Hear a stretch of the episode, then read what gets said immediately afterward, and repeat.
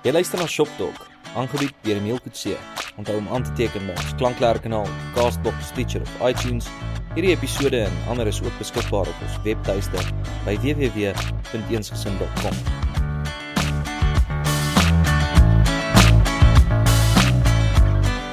Ons het soos ek dingie gesê, dis tyd vir Shop Talk. Nou ek sê en ons praat vandag met uh Nico Chris Hatton wat uh 'n verskillende reeks besighede het. Hy het nie net uh Pretoria vervoerkonsultante wat geleë is in die Koerspoort Industrial Area nie, maar hy het ook 'n ander besigheid waarmee ons gaan gesels uh in hierdie episode van Shop Talk. So Nico Chris, baie welkom by Eensgesin se Shop Talk reeks. Nou sê dankie Emil. En uh kom ons begin nou maar met die ouer gewoonte vraag sodat ons luisteraars 'n goeie idee kan kry oor met wie ons gesels. En dit is uh wie jy is as persoon. Waar het jy groot geword? Wat het jy gedoen na skool? Gee vir ons 'n soort van die uh basiese weergawe van dit. Alraight, nee, dit is dit is dis 'n lang storie wat ons baie kort kan maak. Heidelberg gebore, Pretoria groot geword. Um laerskool gegaan, 'n klein plaaskooltjie tussen Pretoria en Brits. Uh Afrikaans hoor toe gekom hier in Pretoria, wat 'n skok was dit. 300 van 300 kinders op 'n plaaskool na 300 staan sy alleen. Daarna by die ou gewese Pretoria Technikon natuurbewaring gestudeer. Vandag staan dit bekend as Tshwane Universiteit van Tegnologie. Daar is my natuurbewaring diploma gedoen. Uh praktiese jare op Pindag gedoen, nog 'n paar jaar vir natuurbewaring in Natal gewerk onder meer in Dumu en die groter Isimanguli se strook. Daar klaar gemaak, huis toe gekom, familiebesigheid soos jy gehoor het Pretoria vervoer konsultante oorgeneem, maar 'n paar die maatskappy 'n paar jaar terug gestig en wel ek's nou die volgende generasie wat hom moet hanteer. Maar ek doen nie papierwerk nie. Mm. Ek kan nie papiere doen nie as jy my wil mal hê, gee my papiere, ek verloor dit. Toe begin ek Koosith Trading Post and Forge, ons doen leerwerk, ons doen staalwerk, heuning, horing, Viking drinkhorings wat ook al jy aan kan dink. So uh, kom ons ehm uh, gaan 'n bietjie terug na wat kom ons kom ons fokus op vervoer konsultant en ons yes. werk ons werk ook op ehm um, die ander besigheid wat jy doen. Ehm um, want jou agtergrond is natuurbewaring. Yes. Ehm um, so jy is 'n gekwalifiseerde natuurbewaarder. Ja, ek het my nasionale diploma in natuurbewaring behaal. Is daar een spesifieke gedeelte van die bewaring van die ekologie wat jy bestudeer het? Ek was gelukkig met die nasionale diploma moet jy jou finale jaar is 'n praktiese jaar. Mm -hmm. So toe ek dan kan jy gaan nou jy word gekies vir reservate waartoe jy kan gaan of jy kies die reservaat en ek is toe soos ek sê eh, gestuur na Pinda toe in Natal net onder ehm um, die wat is daai groot reservaat Mkoos naby hom. En by jou breë spektrum habitat span doen alles van wildsvangs tot anti-poaching tot heiningspan tot gaan tel grasies jou veldkondisie analise. Ek het geluk ek, ek het die voorreg gehad om saam met van die beste ouens in die veld daai ehm um, breë spektrum te doen. Letterlik alles op die veld van soos ek sê van olifante vang tot grasse tel. Ietsie van alles vir natuurbewaring, ja. Goeie genigte. So dit dit klink interessant, my broer. Dis dit is fascinerend en ehm um, toe jy dit gedoen het, het jy eh, daai toekomsperspektief gehad om dit vir die res van jou lewe te doen of Dit was die beplanning gewees, ja. O, okay. Dit was dit is 'n mens nou vars uit die hoërskool is kyk, hulle sê mos jy's bulletproof en jy jy pipi cast iron as ek dit op die lig mag sê.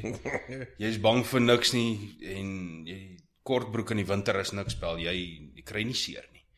En nader aan tyd, soos wat jy dit doen, ek gaan dit prompt uit sê ons natuurbewaring ouens word nie genoeg betaal nie. Dan begin jy dink maar hoorie op 'n stadium wil ek 'n gesin begin. Mm. Op 'n stadium wil ek 'n huis hê ek moet kyk, ek gaan dit nie op hierdie salaris kan doen wat ek graag wat my drome wil hê ek moet doen nie. En dan begin mense na ander opsies kyk. Ek sê prontheid ons ons ouens in die veld word nie genoeg betaal om sy drome te kan uitleef nie. Jy het briljante ouens wat vir natuurbewaring groet en sê luister, ek moet 'n ander rigting kyk want inkomste.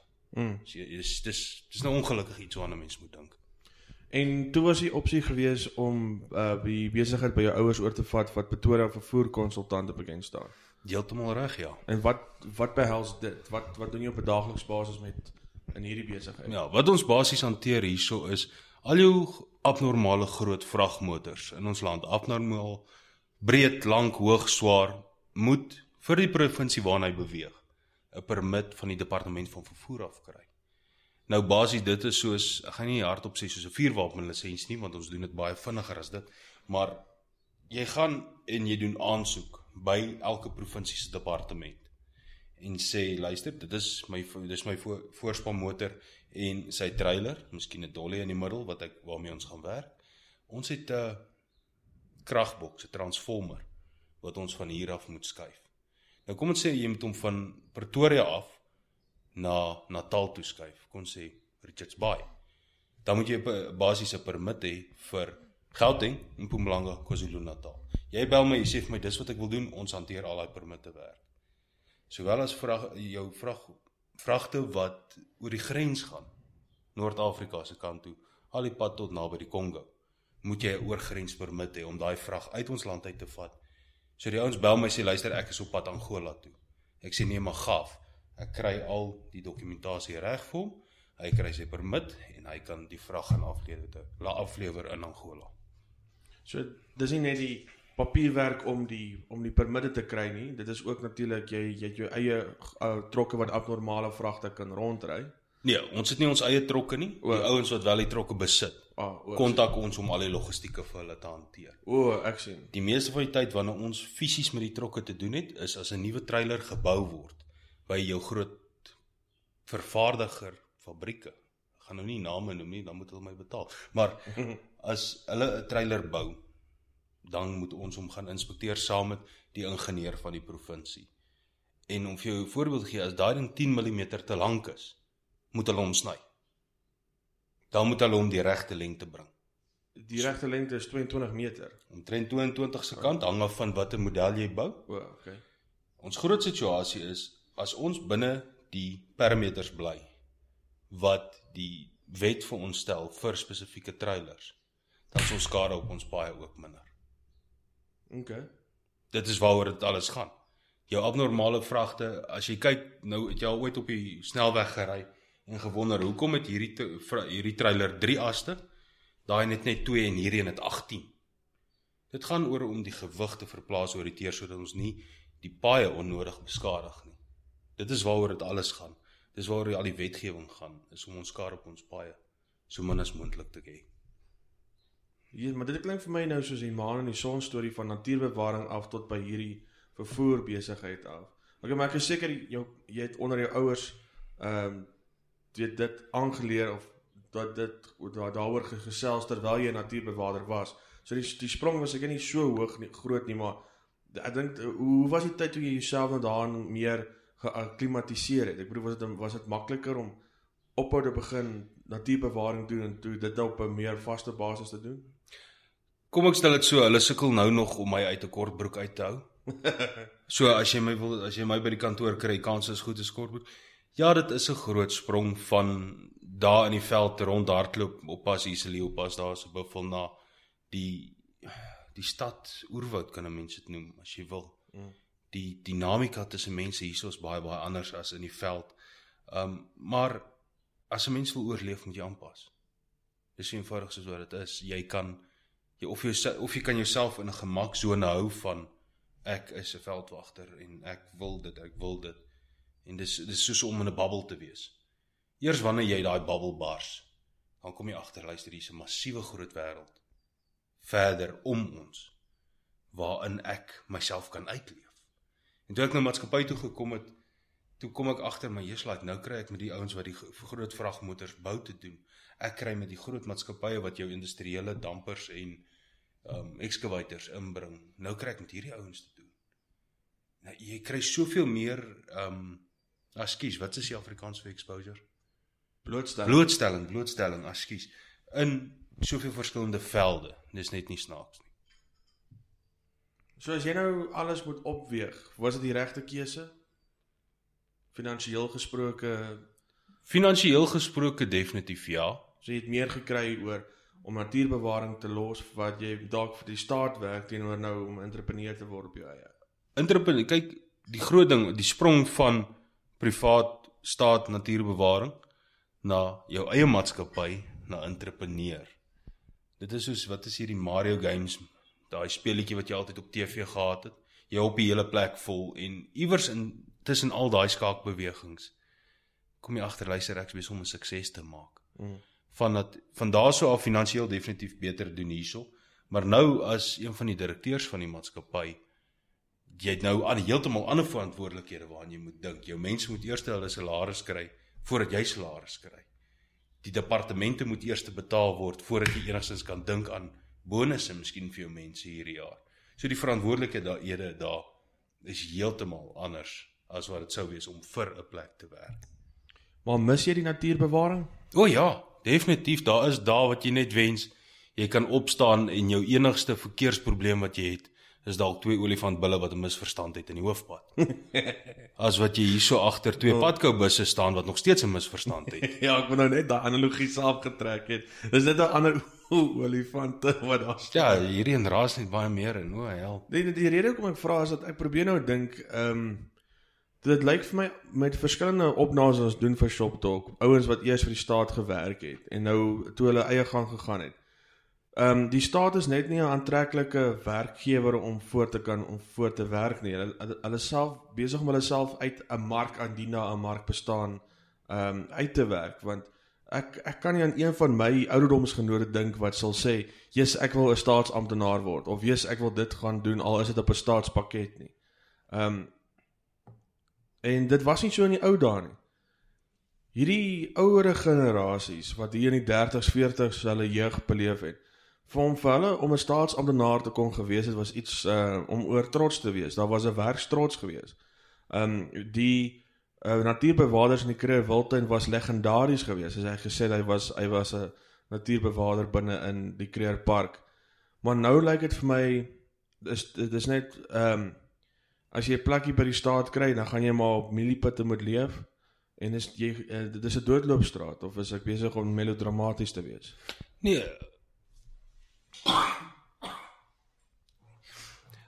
Nee, definitief nie besig om melodramaties te wees nie.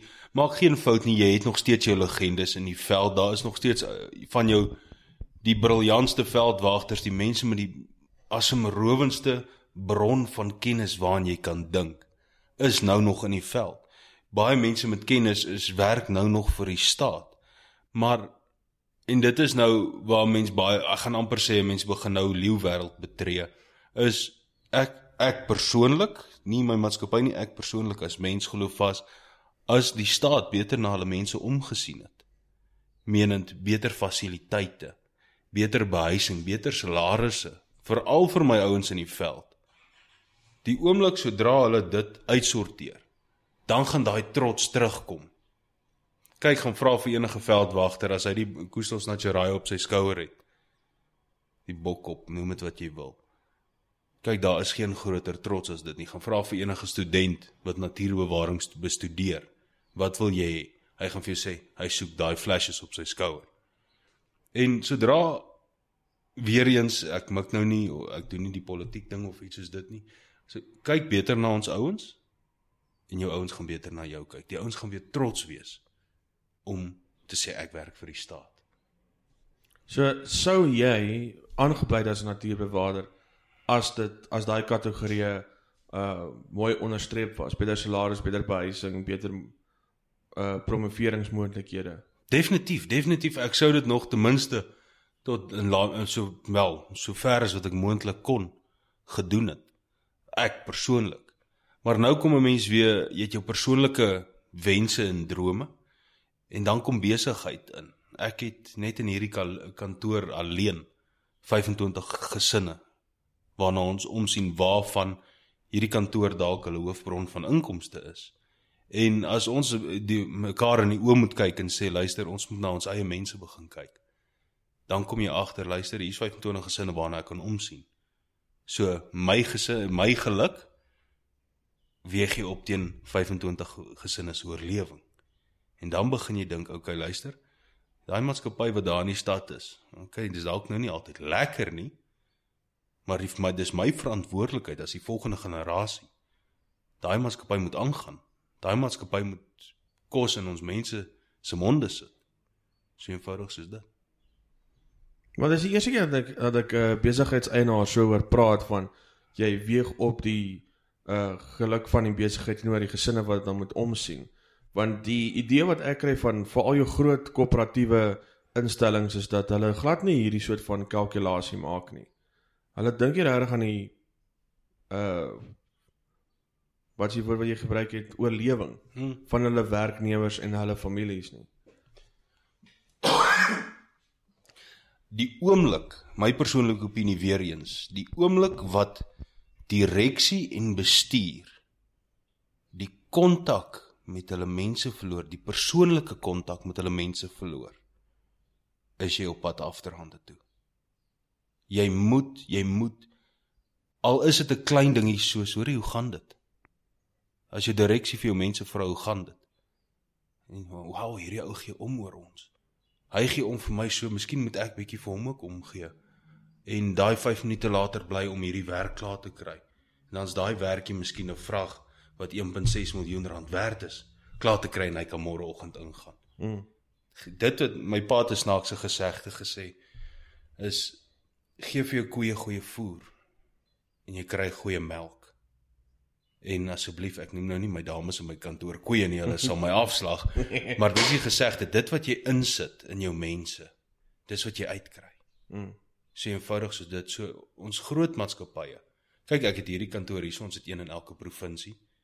So, okay, noem my nou maar 'n middel tot groot maatskappy wat hierdie tipe werk doen, maar ons ek moet my foon enige tyd kan optel en my mense in Pietersburg kan bel. Sê, hoorie, hoe gaan dit? Gaan met die kinders? Okay, wonderlik goed om te hoor. Hierdie hierdie dit dit dit, gaan dan met die werk. So mense sê dis net gewone small talk nie of Uh, Noem dit small talk as jy wil, maar wys belangstelling in jou mense. Want as jy in hulle belang stel, dan stel hulle weer in jou belang. Goed, ehm um, waar sal jy die die die lyn trek waar uh 'n mens te veel moet moet moet uh belangstelling moet toon? Yes, daar is definitief 'n lyn. Jy gaan nou nie vir as jy nou op jou besigste tyd is net voordat die aansoeke vir die permitte moet ingaan, daar stop en staan en sê luister wat eet ons van vanaand en hoe gaan dit met wat sy ou grappie Trixie se spene en daar is 'n tyd en 'n plek definitief vir alles. Um jy moet met jou jy kan met jou mense aangenaam wees, jy kan met hulle vriendelik wees, maar jy kan dit doen terwyl jy nog steeds professioneel is met hulle. Okay. Jy kan so ver gaan as ek ken al hierdie mense in my kantoor.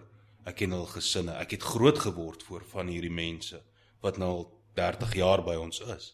So hulle ken my weer vandat ek 'n babatjie is. Mm. En jy moet daarso begin. Op 'n stadium kom jy luister, ek is nie meer daai babatjie nie. Ek is nie meer daai laaitie in hoërskool nie.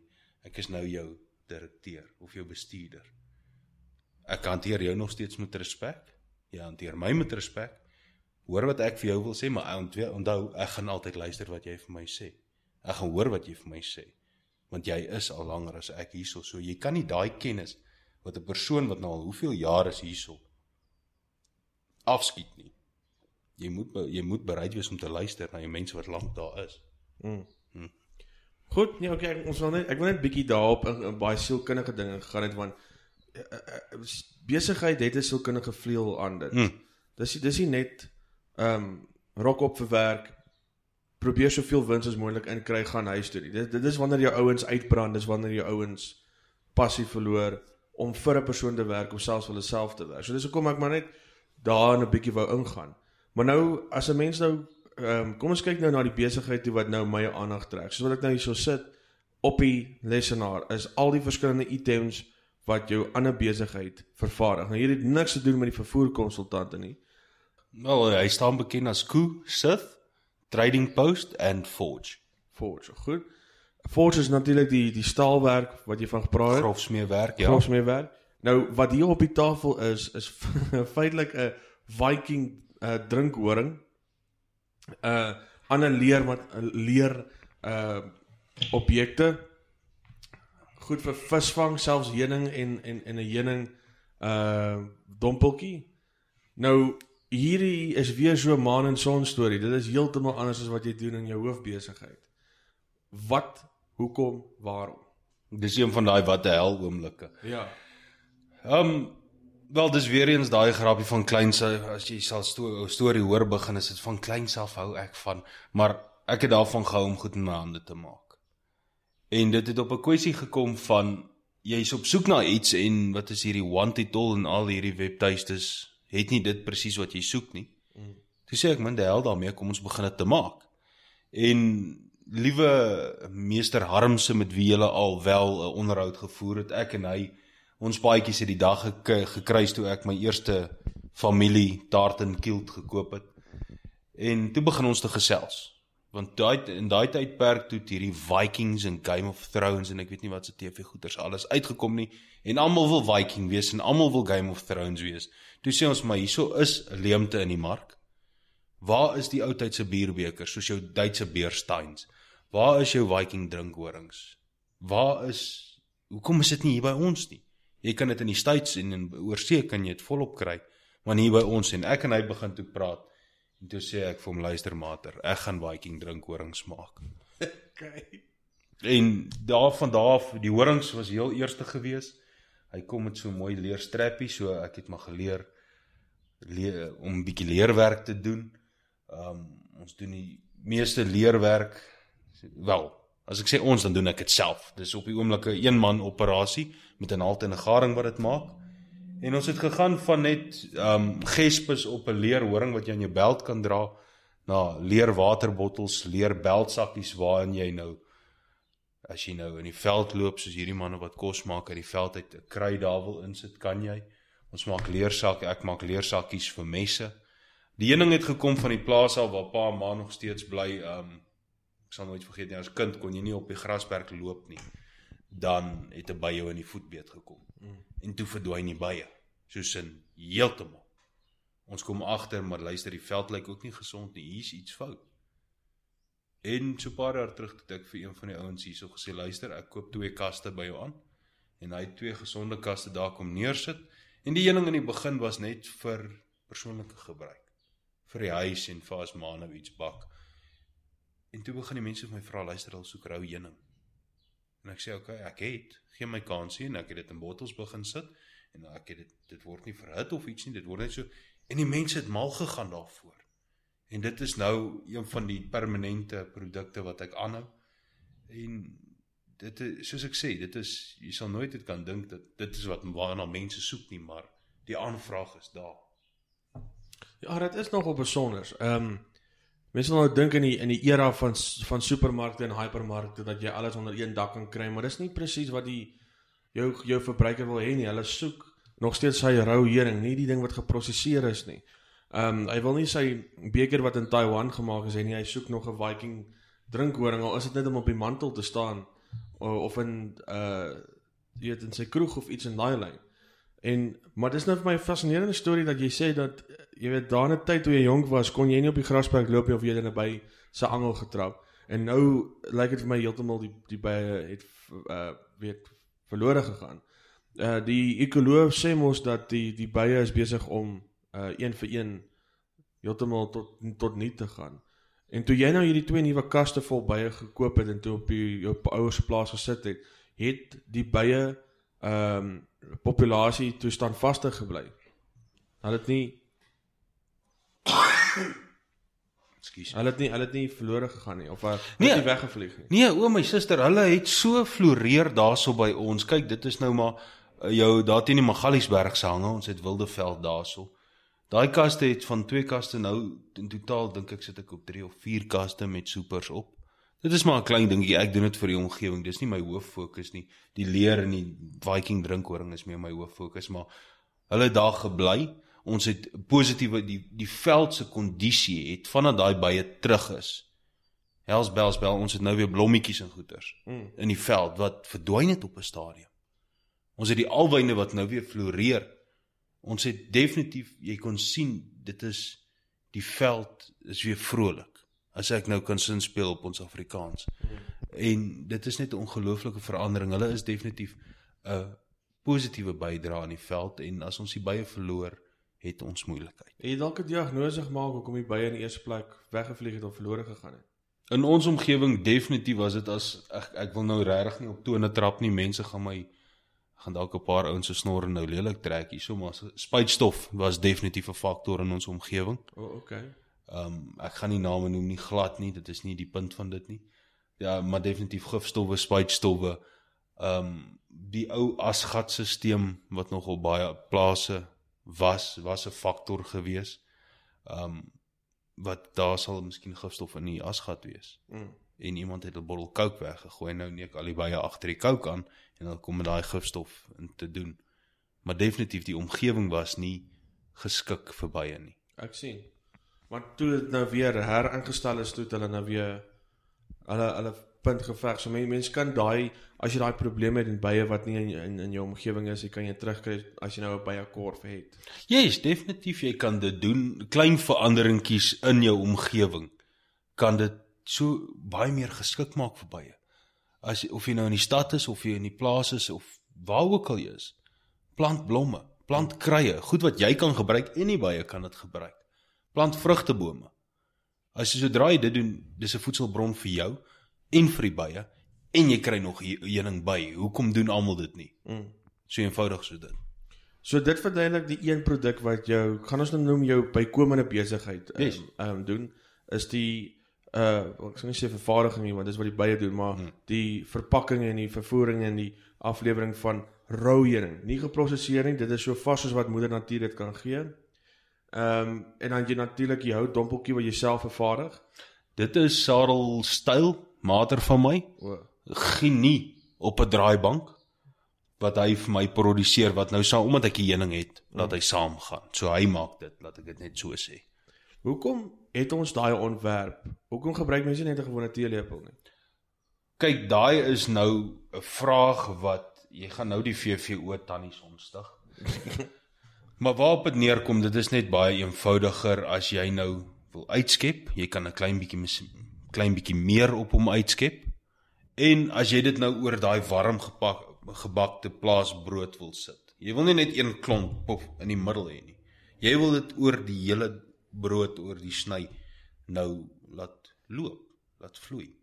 Nou wat hierdie dompeltjies doen is hy sal nou tussen die um, wat sal 'n mens noem, die in die groewe sal daar nou heuning wees en jy kan dit nou stadig oor jou hele brood strooi soos wat jy dit nou wil hê of melktert of koffie of nes jy wil.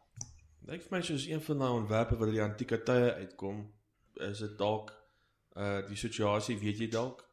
Ek het nou nie die kennis oor die antieke tye nie, maar kom ek sê vir jou, gaan wys hierdie vir enige persoon wat in hulle 80s of 90s is. Hulle gaan presies vir jou sê wat dit is. Mm.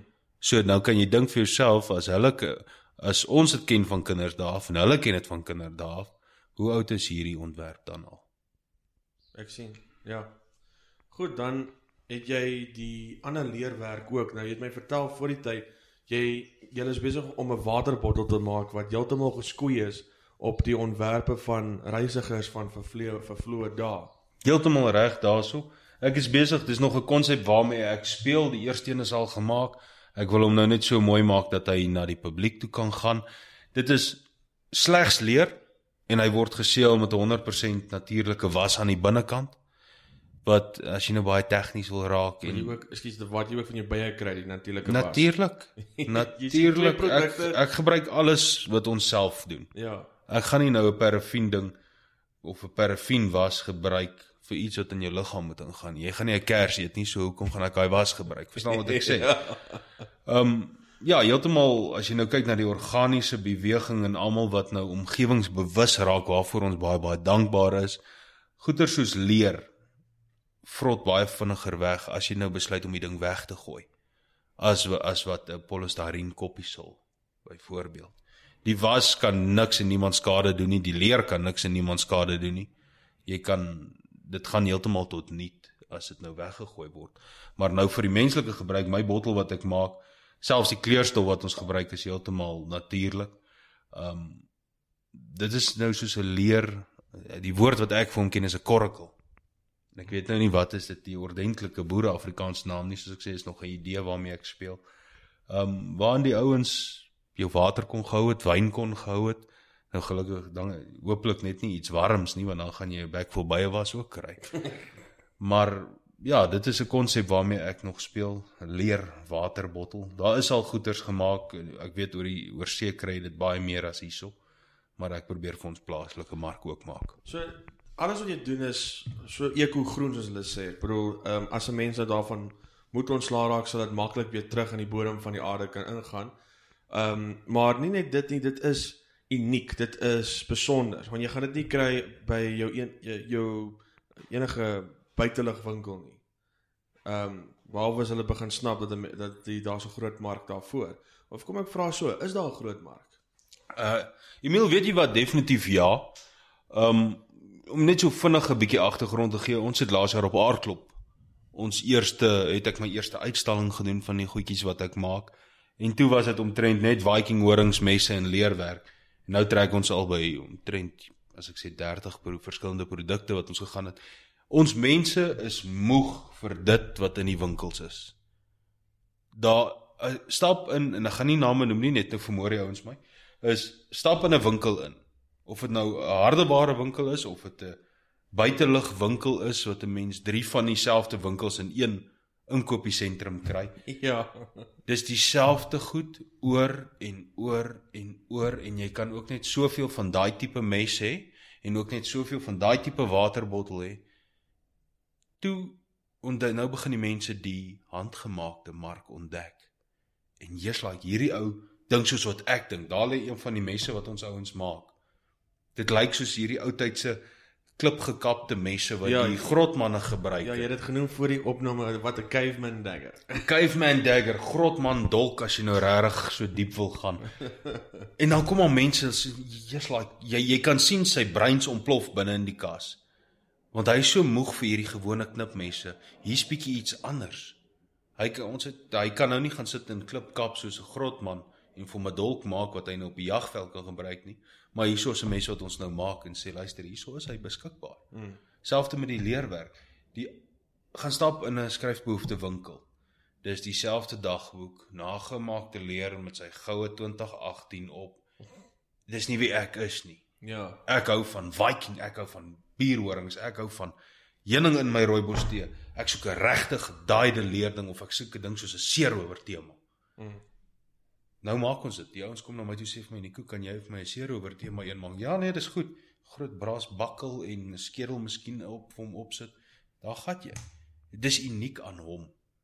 Dit is wat ons mense begin verloor het. Ons het ons unieke ons uniekheid van ek is wie ook al ek is en ek hou waarvan ek hou verloor want ons opsies in die winkels jy's dit lyk na baie maar ons is so ge, ge gekeer dis nie dit is die handgemaakte mark gee vir jou uitlewing tot wie jy is.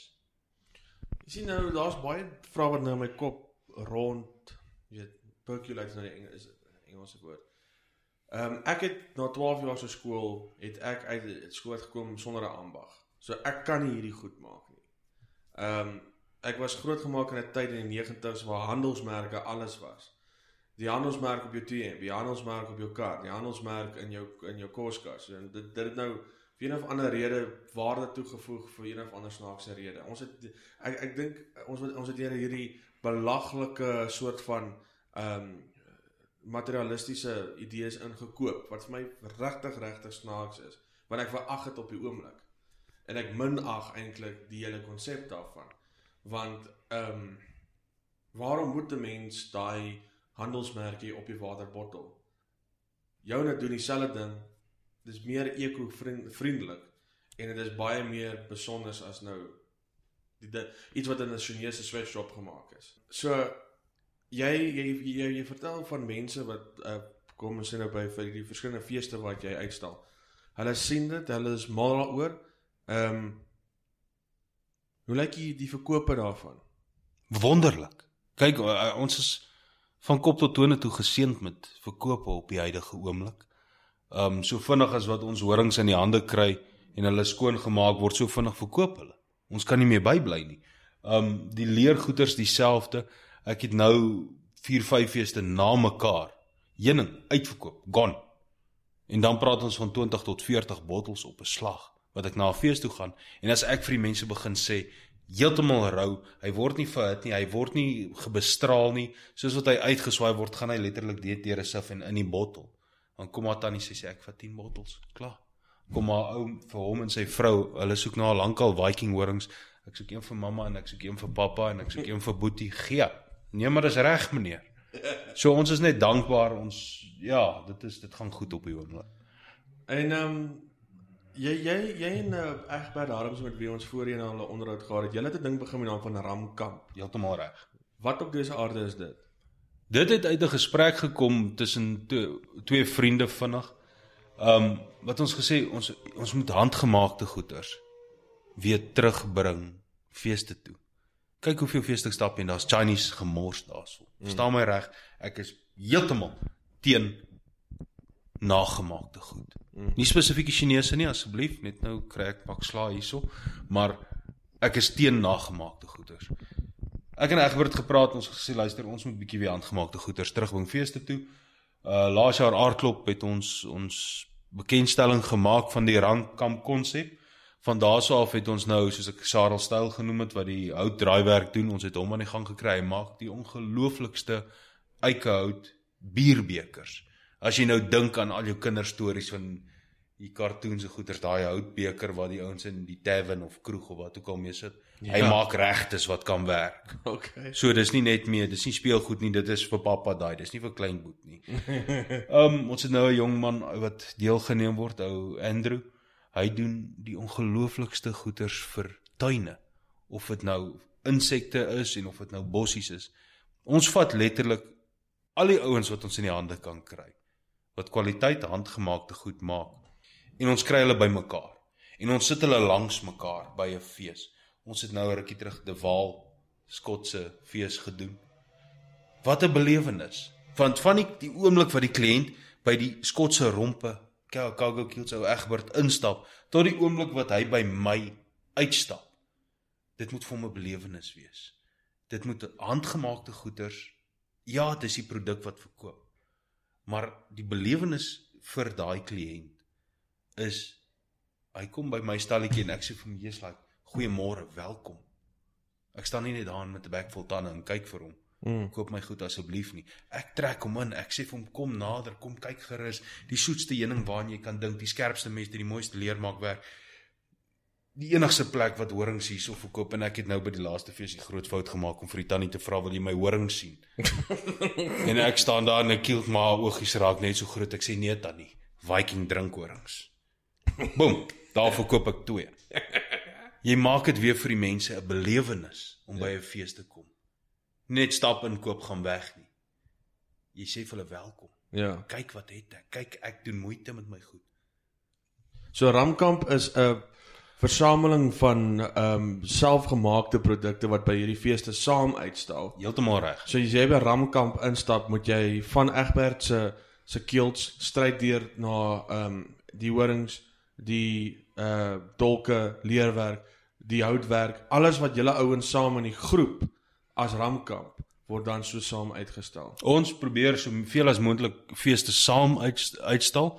Die Ramkamp naam moet so 'n entiteit op sy eie word. Dis waar waarna toe ons werk op die oomblik. Sodat as mense die Ramkamp baniere sien by 'n fees, mits dit nou aardklop, 'n Skotse fees of wat ook al fees dit is, as hulle daai bokkop sien, dan weet hulle, hulle gaan kwaliteit handgemaakte goed daar kan kry. Okay. Hulle gaan unieke goed daar kan kry wat jy nie by 'n sekere buiteligwinkel in die Kaap kan optel nie. Mm.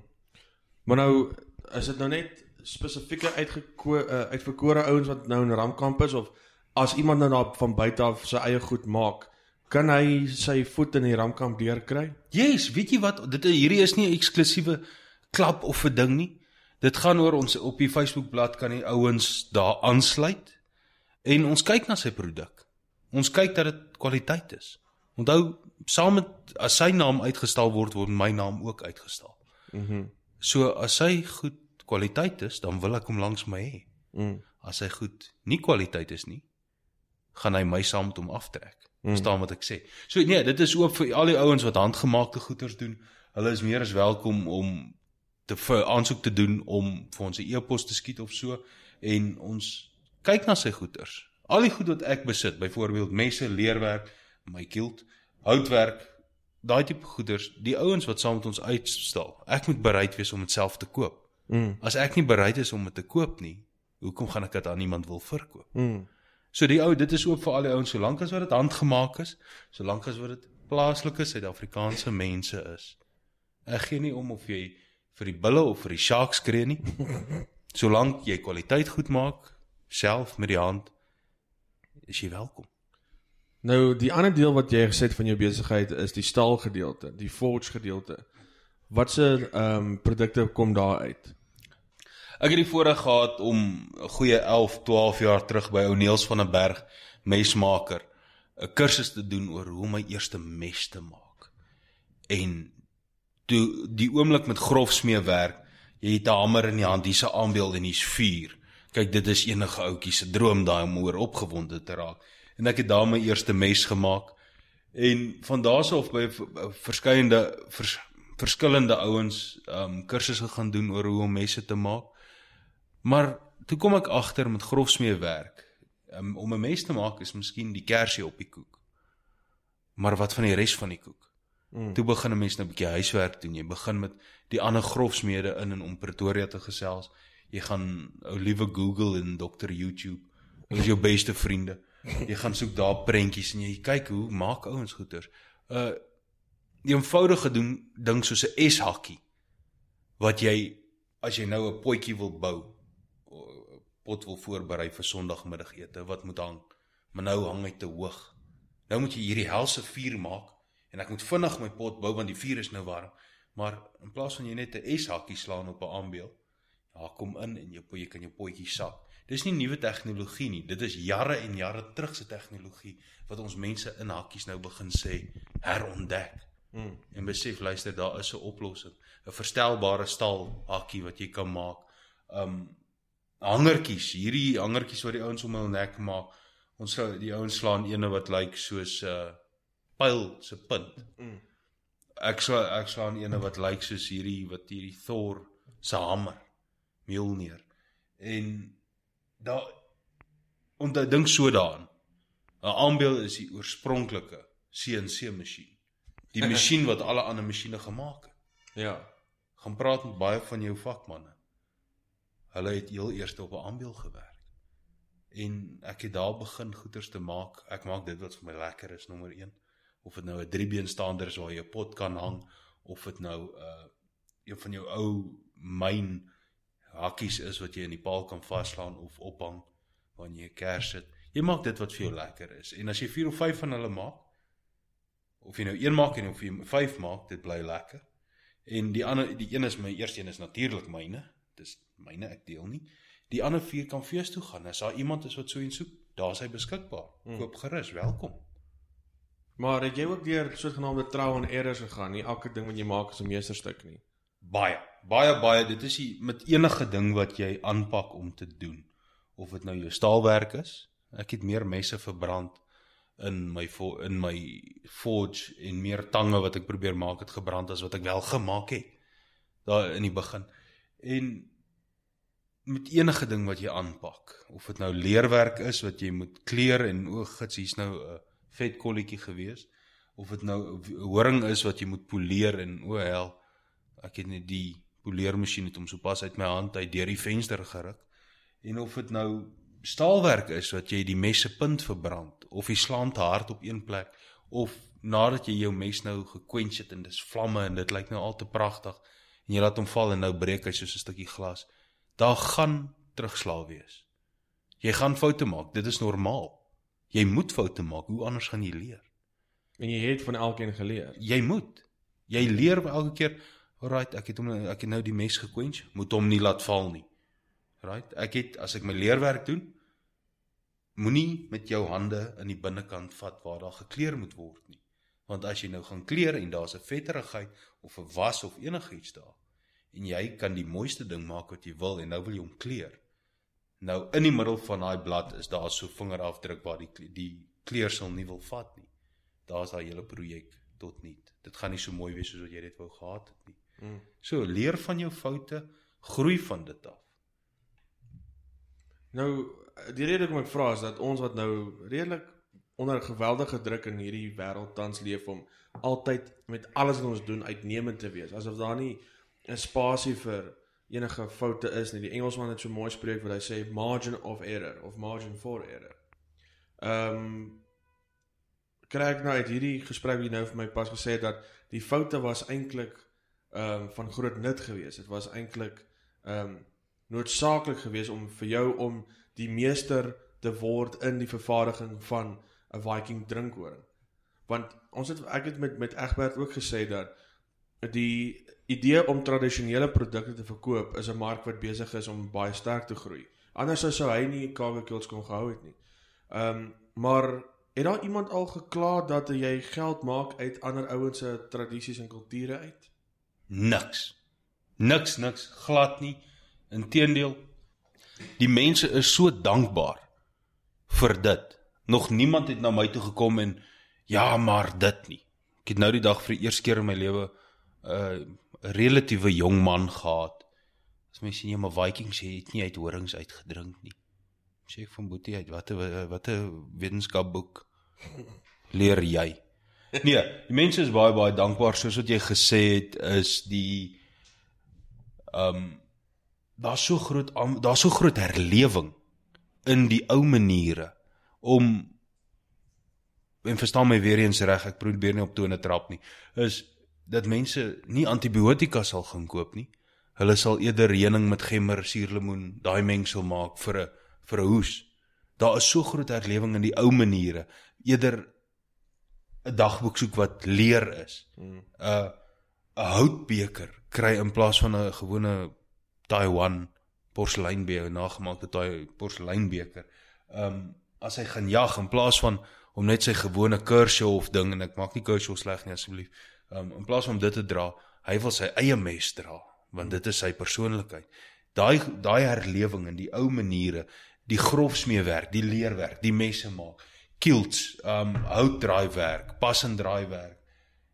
Die ouens stel weer belang, selfs as jy na voertuie kyk.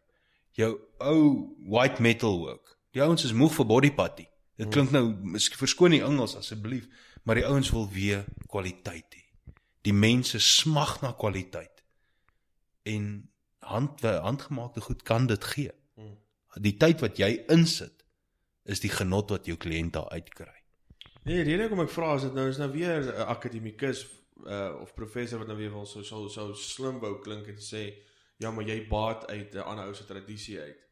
Ehm um, ek sien ook nie regtig waarde in daai argument nie, maar jy het ehm um, sosioloog wat ek al gelees het wat daar gekla het, maar hulle het gekla in opsigte van Afrika kulture. Met ander woorde, jy jy reis na een van die Afrika lande in die ou verkoop uh 'n dosyn van sy soortgenaamde tradisionele beeltjie uh dan net die antropoloog en sosioloog heeltemal begin uh, geargumenteer dat ja, maar dit het nie dieselfde waarde as 'n oorspronklike een wat nie gemaak is vir die uh weet die die mark nie. Dit was So toe ek net ek het dieselfde vraag vir vir Egbert Harms ook gevra.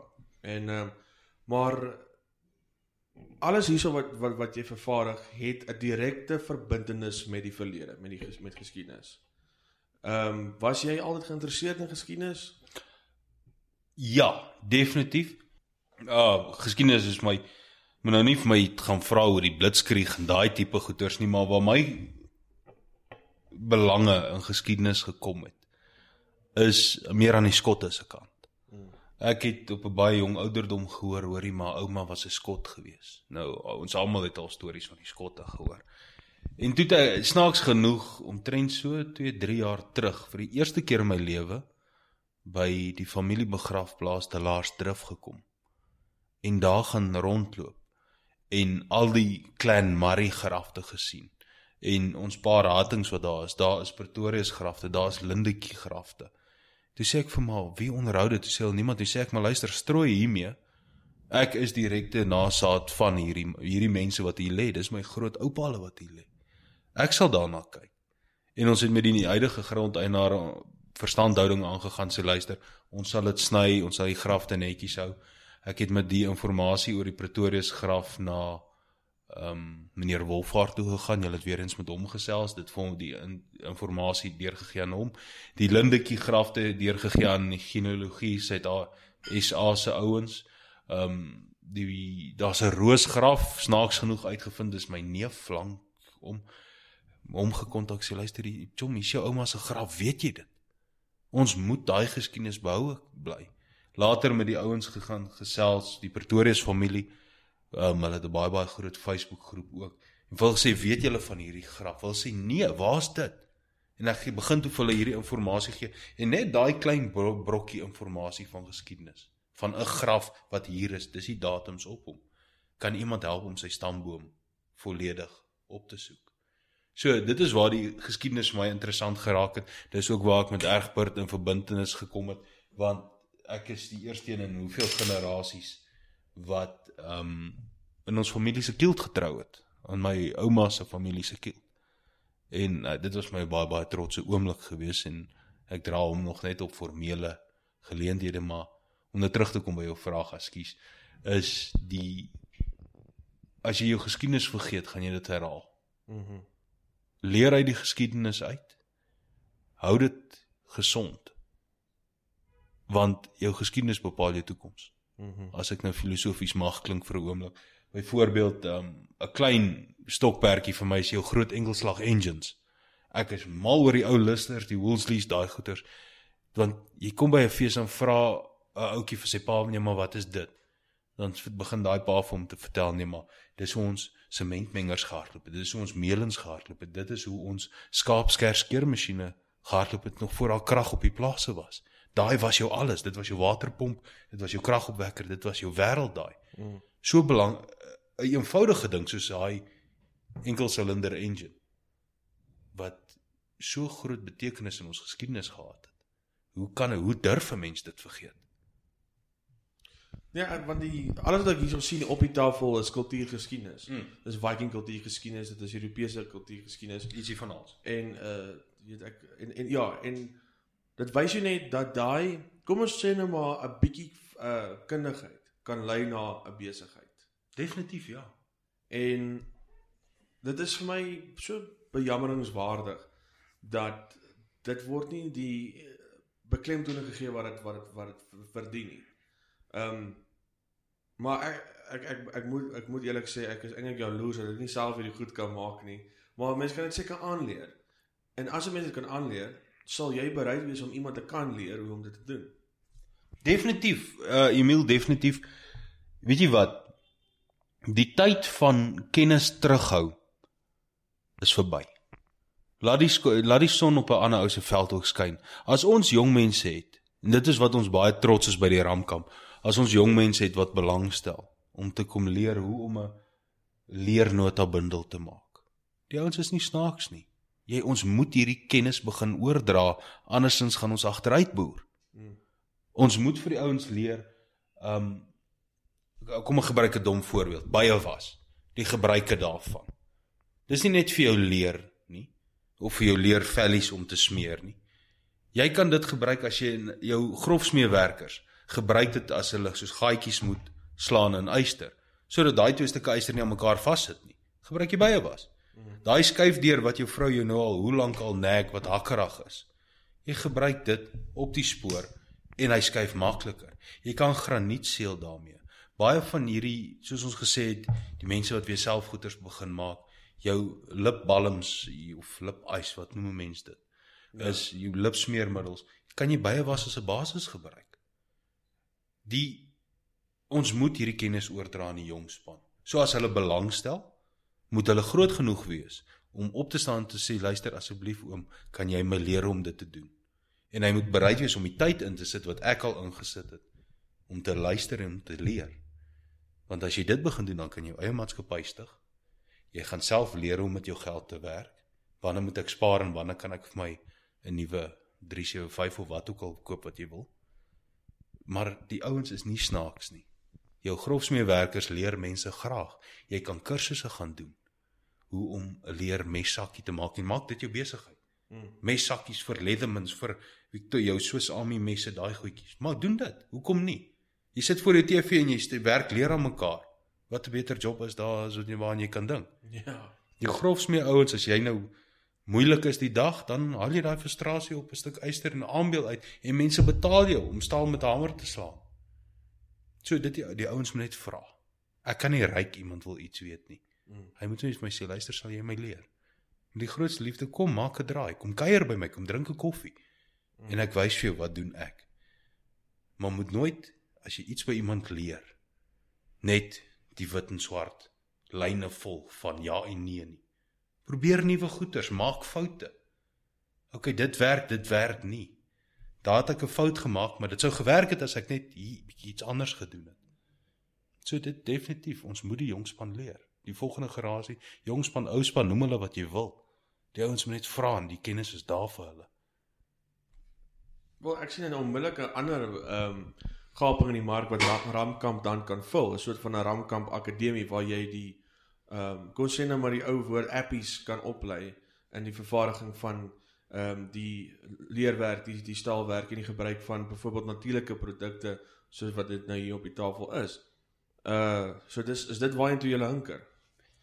Weet jy wat in die langtermyn kan 'n mens definitief ek en Egbert en die res van die manne so iets bespreek. Um dit sal wonderlik wees as 'n mens 'n jong 'n jong groep manne en dames kan vat soos of dit nou 'n skoolvakansie of 'n naweek is en hulle leer om met hulle hande te werk weer.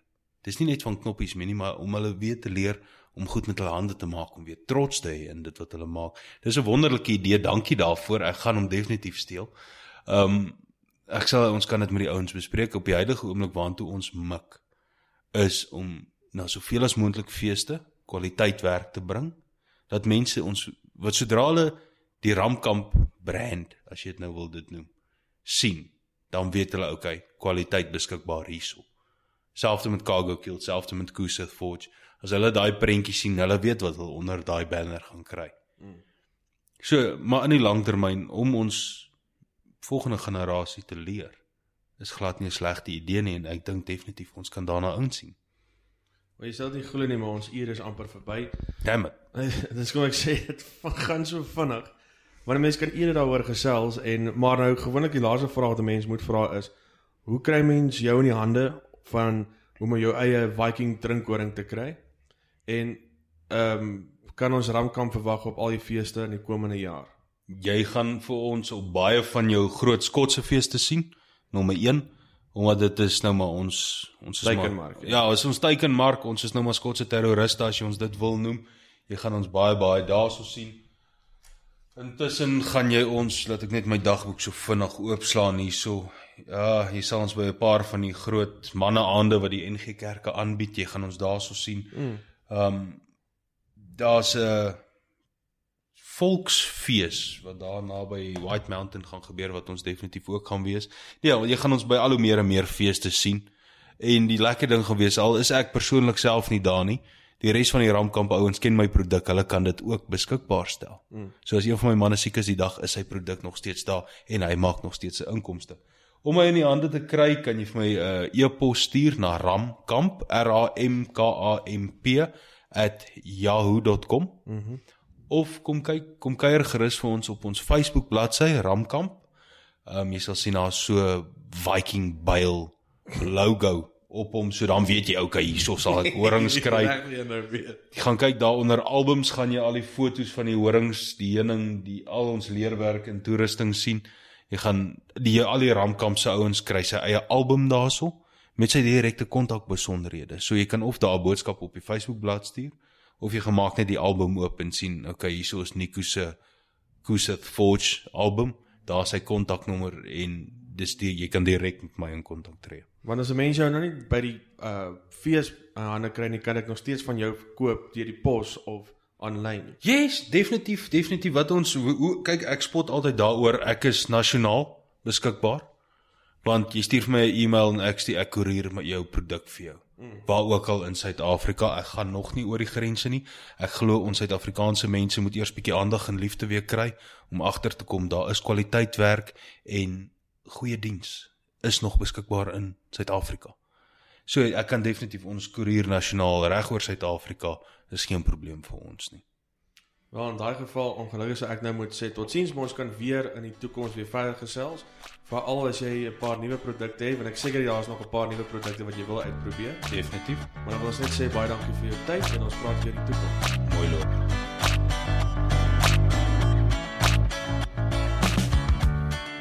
Jy het geluister na Shop Talk, aangebied deur Emile Kutse en vervaardig deur Eensgesind Media. Onthou om aan te teken by ons klankleer kanaal op Castbox, Stitcher iTunes. Hierdie episode en ander is ook beskikbaar op ons webtuiste by www.eensgesind.com.